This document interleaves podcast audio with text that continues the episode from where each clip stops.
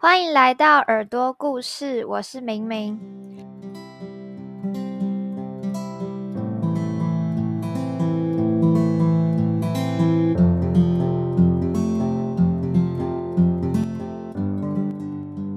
节目开始之前，我有一件事要跟大家分享，就是这个月的活动——夏季播客马拉松。这是一个串联二十五位 Podcaster 的活动。我们会在各自的节目的其中一集中介绍另一个优质的节目。大家知道，现在手机点开你滑，有各式各样的 podcast，讲的主题是五花八门，非常的多，顿时会不知道从何听起，有吧？有吧？这时候呢，你就可以点开耳朵故事来听。不仅呢能帮助你在迷惘的大学阶段找到方向，也能排遣你无聊的通勤时间。那除了听我的节目之外，其实我今天的重点，嗯，现在才是重点，是要分享一个内容丰富然后实用的节目，叫做《浪一下》。主持人呢叫做夏流。这个节目呢会邀请越南各行各业的人物来分享当地的文化和生活。现在越来越多人想要到海外工作，像是东南亚国家也成为许多人的选择。所以，如果你对越南工作感到憧憬或是好奇的，不妨可以先听听浪一下哦。我会把这个节目的 IG 账号也一并放在贴文中，大家感兴趣的都可以点进去看哦。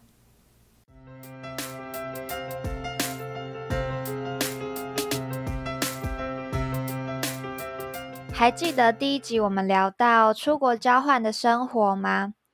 如果说交换是一个短期的异国体验，那出国留学或是工作就是一个长期的异地挑战了。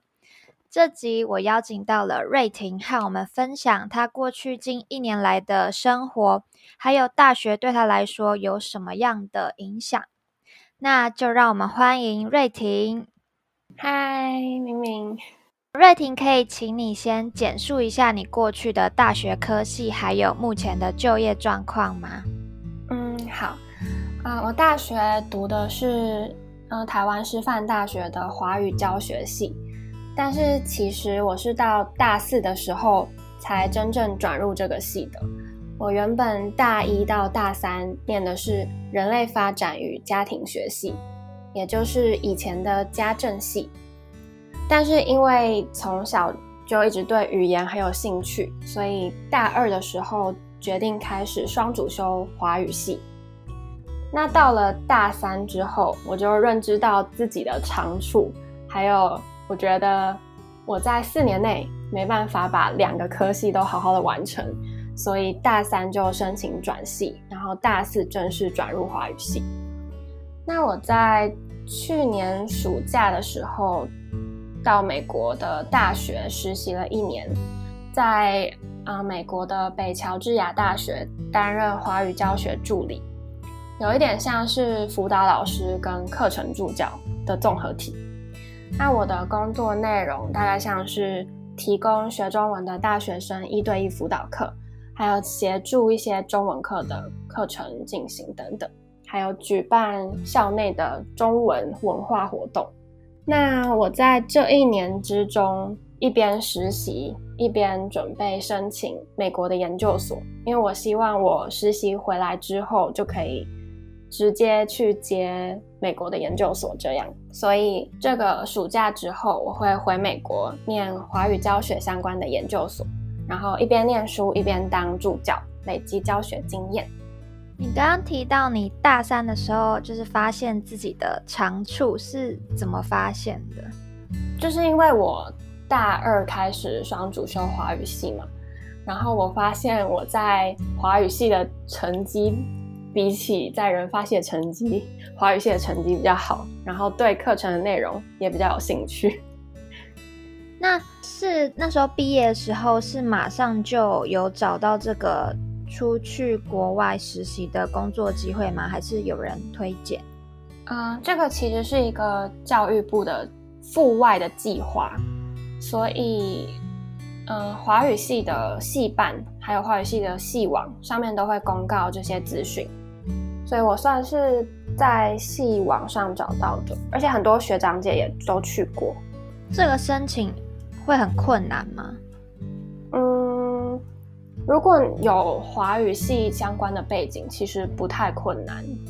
就就我所知，我身边的同学只要有申请的，最后都会上，只是不见得是你的第一志愿啊。嗯，华语系主要的出路就是当华语老师吗？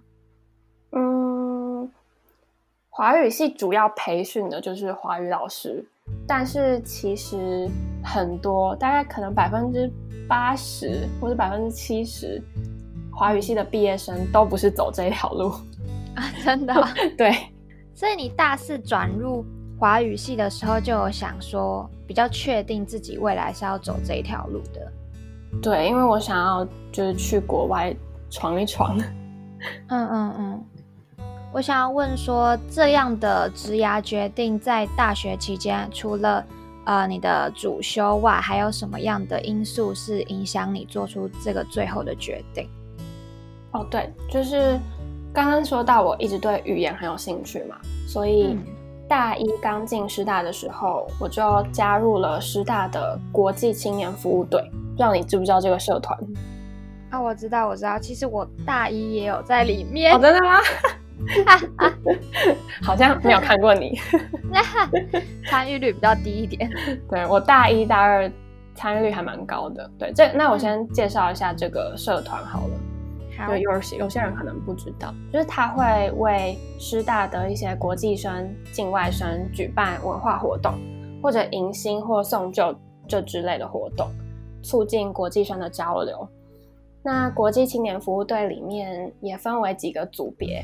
我加入的是中文辅导股，就是会为一些师大在学习中文的境外生提供中文辅导，回答他们学习中文的问题。所以我从大一加入这个社团到大四，总共累积了四年中文辅导的经验。嗯，那这个经验也渐渐的影响我之后转系的决定。对，了解。当初选择到美国工作，有特别去思考国外就业吗？嗯，其实这个实习的计划只有一年，所以呃，很少人会直接留在那边就业，就是除非你实习的学校刚好有缺，而且他们愿意帮你办签证。对，所以当初我的想法其实是希望这个实习能当做我。大学四年之后的一个过渡，因为如果我之后想要在美国念研究所的话，呃，美国那边的研究所其实比较会录取的学生是有工作经验的学生，嗯，所以当初是希望就是累积一些工作的经验，然后再去读那边的研究所。而且如果是在美国工作的话，这个经验应该。对申请研究所会更加分吗？对，我觉得其实蛮加分的，因为其实我去年也有申请美国的研究所，但只有申请一间，然后被拒绝了。对，所以今年有了这个经验之后，我大概我录取了四间吧。对，哦，差很多哎。对，差很多。那现在有已经决定要去哪一间了吗？嗯，有，已经决定了。嗯，大概什么时候过去啊？我的那个研究所是八月十号开始，嗯，所以但是现在因为疫情的关系，所以还在办学生签证，就中间有很多困难，所以还不确定什么时候去。那这个研究所是至少要读多少年？硕士是两年，都两年。对，大部分的是两年，也有一年的，就看那个项目的长短。之后是有想要留在那边工作吗？还是就回台湾？还没有想那么远。嗯，那我很好奇，就是你当初去美国实习的时候，有遇到什么环境不适应的问题吗？或者是跟同事相处之间有什么样的困难？嗯，自己一个人到离人那么远的国家，是会遇到蛮多困难的，而且语言方面又。就是有很大的差异，嗯，虽然我们都是从小学英文，但是在学校学的英文跟到了那边实际应用的英文，其实差异还对差非常多。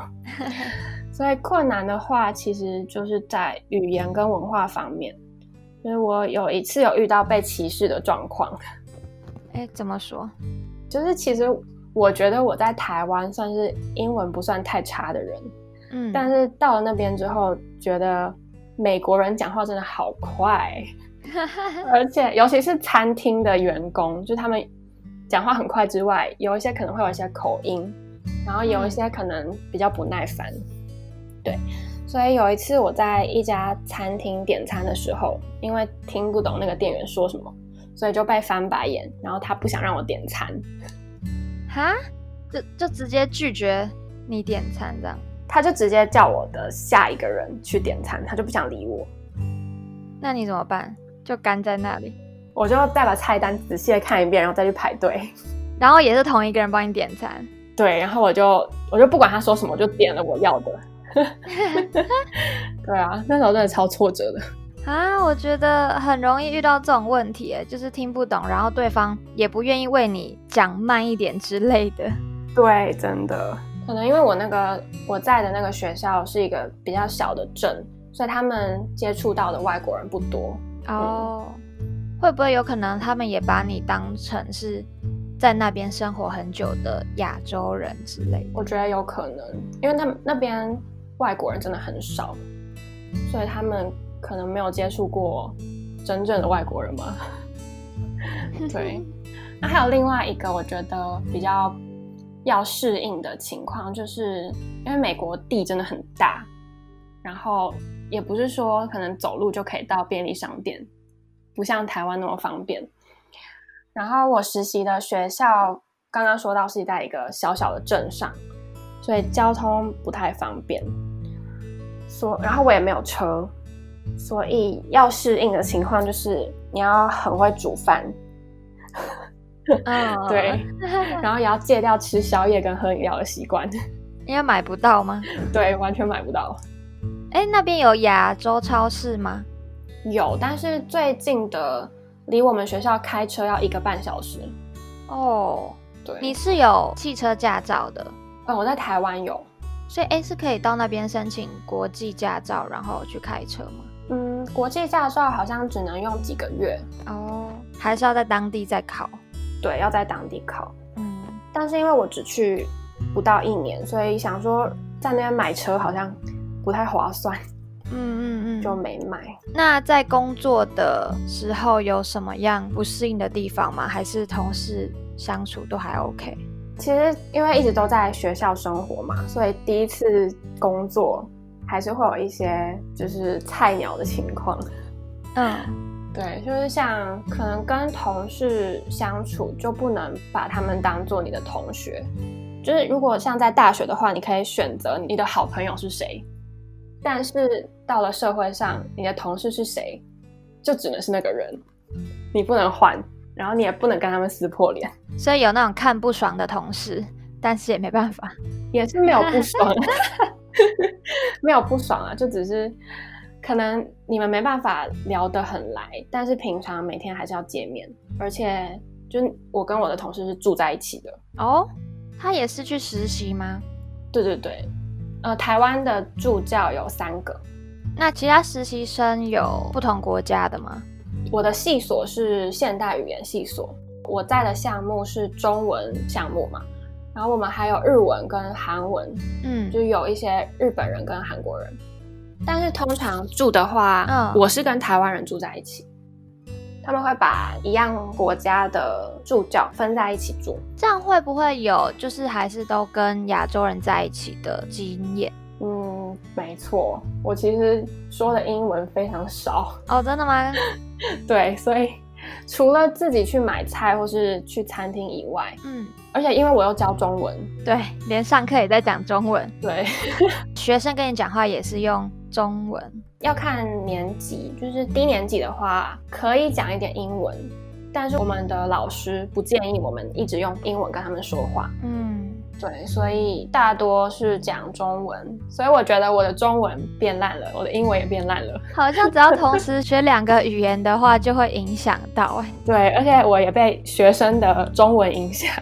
你说会口音会怪怪的吗？口音怪怪，文法也怪怪。哎，那我很好奇，台湾在华语教师这个相关的工作机会多吗？你说在台湾吗？对啊，台湾的话，其实正规的教育不多。我所谓正规，就是现在的华语老师大多都是去大学附设的语言中心工作。嗯，然后因为现在的缺也不是那么多，然后钟点费也不是那么的高。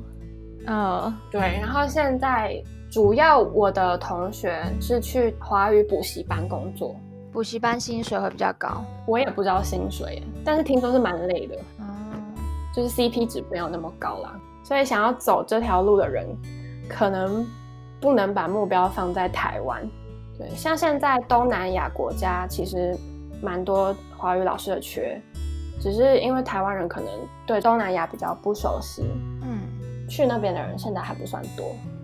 但感觉也是一个选择哎，可能物价也没这么高。对，物价不高，然后听说那边的学生很乖，应该蛮好教的。华语教师这个检定考到的话，是各个年龄层都可以教吗？现在台湾一个能考的证照是那个对外华语教学认证，这个认证的话，说白一点，没有那么有用。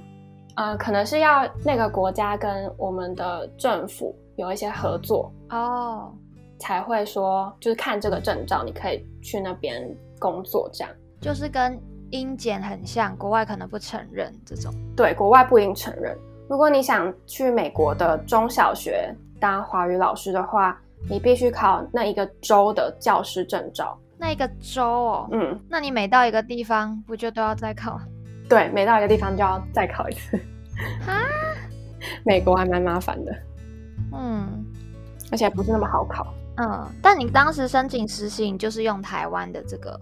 呃，我们还没有考到。对，那我先说一下教育部的这个计划好了。嗯，教育部的这个计划其实是专门给学生申请的，就它有分呃阜外的华语教学助理跟阜外的华语教师。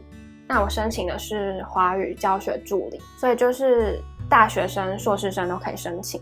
然后你可能还没有那张证照也没有关系，你只要是华语教学相关大学学系的学生就可以申请。嗯，了解。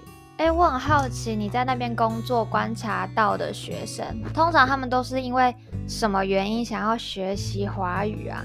嗯。我的那个学校还蛮特别的，就是它是一个军校合并普通学校的大学，所以我教了很多军校生。哇，对，然后那间大学大多学习中文的学生是想要在政府工作，所以他们主要学习中文的动机就是想要以后可以，比如说外交的机会，或是翻译的机会这样子。他们都是学简体中文还是繁体中文？哦，其实我们那个学校的主任，就是最大的那个中文主任是台湾人，所以他会鼓励学生到中高年级之后多学习一些繁体字。嗯，但是在低年级刚开始学的时候，是学简体字，因为繁体字对他们来讲有点太难了。嗯，就是会训练他们都认得，就不一定要会写，但是至少要认得简繁体。哦，然后刚刚说到，就是大多的学生是想要在政府工作嘛？对，美国的政府。那因为你也知道，现在美国跟中国的关系不太好，所以如果他们想要留学的话，是不建议他们去中国，因为如果你有去中国的签证吗，或是去中国的经验，以后你在政府工作可能会有一些问题。哦，对，所以他们都只能来台湾留学，所以就一定要学繁体。哎，除了台湾用繁体，港澳是用繁体吗？嗯，港澳用繁体，所以他们本身都知道台湾，还是学了之后才知道？对他们都知道台湾。其实美国人大部分的人知道台湾呢。哦，真的吗？是不是因为川普？还有最近一些法案啊，对啊，也都有跟台湾有关。对啊。那刚刚讲到中文教学，然后我知道你前些时候有开始经营你的 IG 频道，嗯，可以跟我们分享一下你的建立的动机，还有大概经营的内容吗？好啊，那先介绍一下我的 IG 嗯。账号、哦，是 IG 然后点 Mandarin M A N D A R I N，对对对，大家可以去搜寻。好，那我大概二月底的时候创办这个账号的，嗯我会在上面分享一些台湾的流行语，或者台湾美食、台湾景点、台湾独特的中文用法等等，就是一个一边教中文一边分享台湾文化的账号。那为什么我想要经营这个账号？其实是因为，呃，在这一年来，我在美国实习，体会到很多学习语言还有融入异文化社会的心得。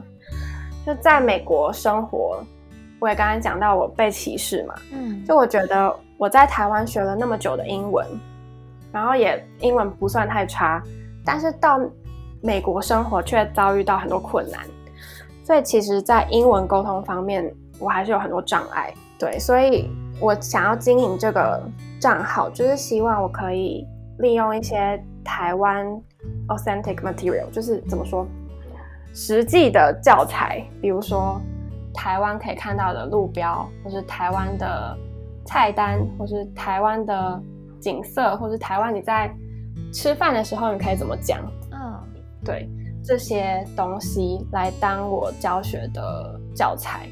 像我会分享一些台湾独特的用法，然后会搭配一个台湾连续剧的对话当做我的教材，或者是像这群人的影片，他们用了什么样的用法。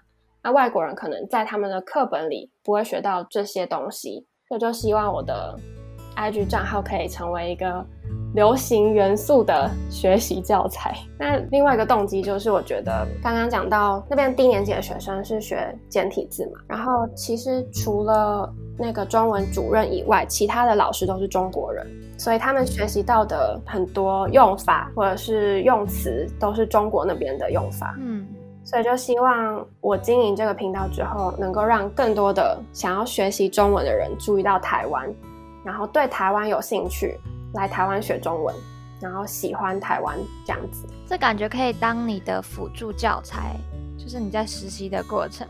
对啊，就想要现在刚好没事，多找一些素材。哎，那你在经营的过程，就是有没有真的追踪者，然后回应你说他从中学到什么吗？嗯，其实有还蛮多的。我印象最深刻的是一个哥伦比亚人，南美洲的那个哥伦比亚。嗯就我其实不认识他，然后他在我的一篇贴文底下留言。我那时候刚好分享的是一个台湾的连续剧《小资女孩向前冲》，嗯对，然后他就说他很喜欢这个连续剧，然后他很喜欢柯佳燕，嗯，对，然后我就说哦，那你最喜欢他哪一个作品？反正他就回超长，然后还跟我分析柯佳燕 这个演员，对，然后他说他其实很想要学台湾的中文，但是因为哥伦比亚只有中国人开的学校，嗯。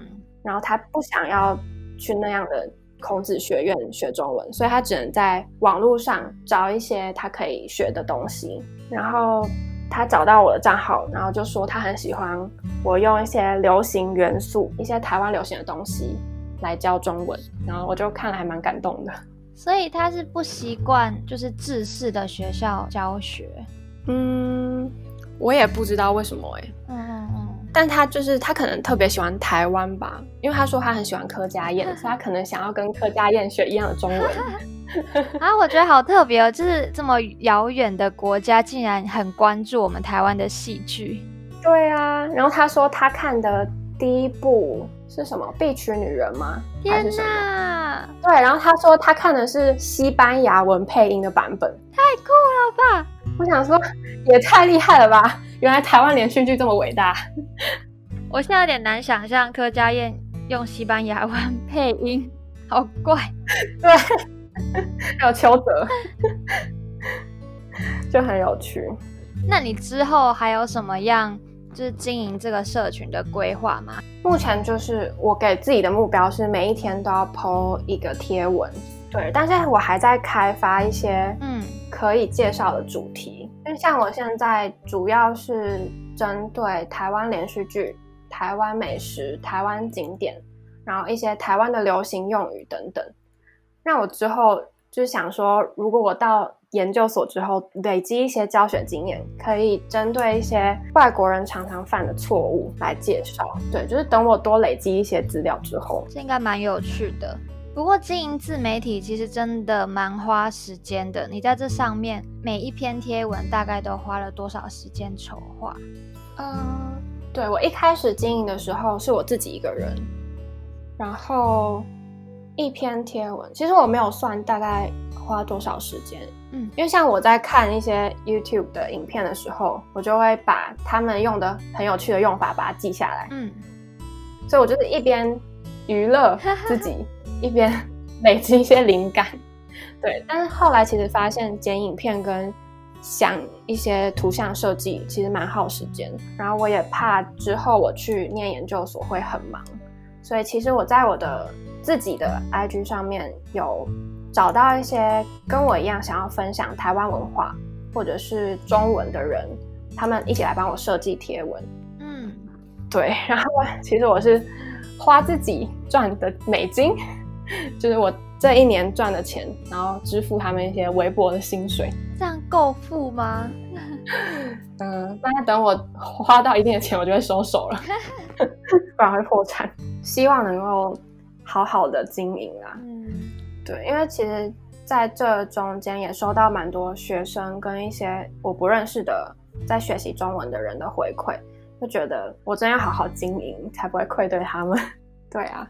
那想问问你，对于未来有什么样的计划吗？像是你之后去研究所啊，有什么样规划？目前短期目标就是可以顺利念完研究所，嗯，然后好好的念书，好好的教学，然后兼顾课业跟经营 IG，然后一边佛系经营我自己的美国代购。是自己经营吗？嗯，我跟我男朋友一起经营，海外寄回来这样。对。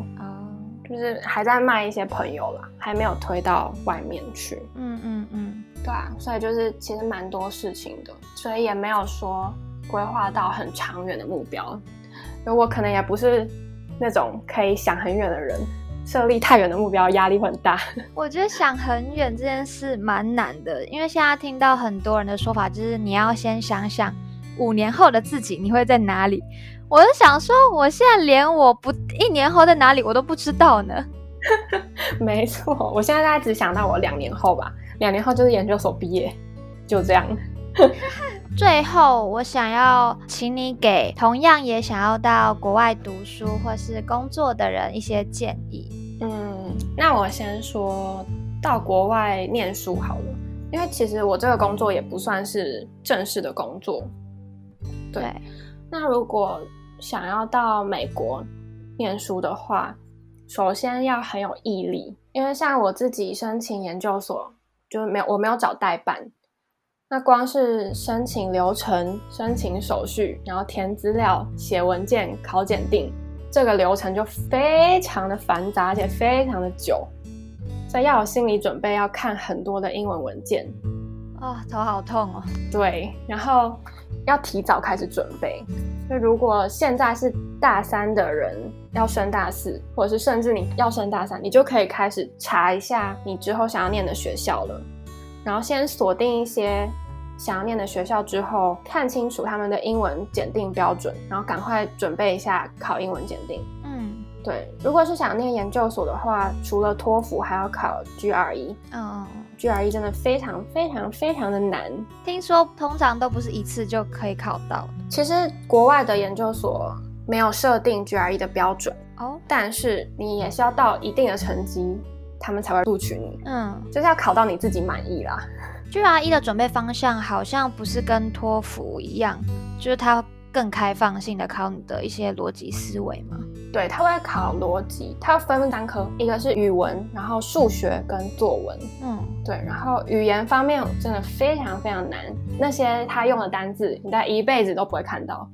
那干嘛考？但是你可能之后读论文会看到啊，所以他也是提早帮你准备一下，之后要看很多 paper。嗯。对啊，所以如果想要去国外留学的话，就是要提早开始准备。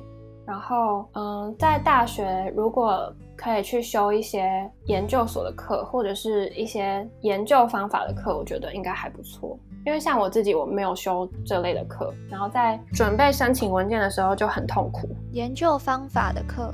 对，就是像，嗯，如果你要申请的研究所是文科的话，你必须要写一个 writing sample，就有点像小论文。嗯，所以你要找到一个你有兴趣的主题，看很多英文的 paper，然后写一篇可能 summary 或者是你的小小的研究之类的。哦，对，所以非常的难，我自己是不想要再来一次啦。哎，是到时候如果毕业后，是不是会给你一段时间留下来找工作？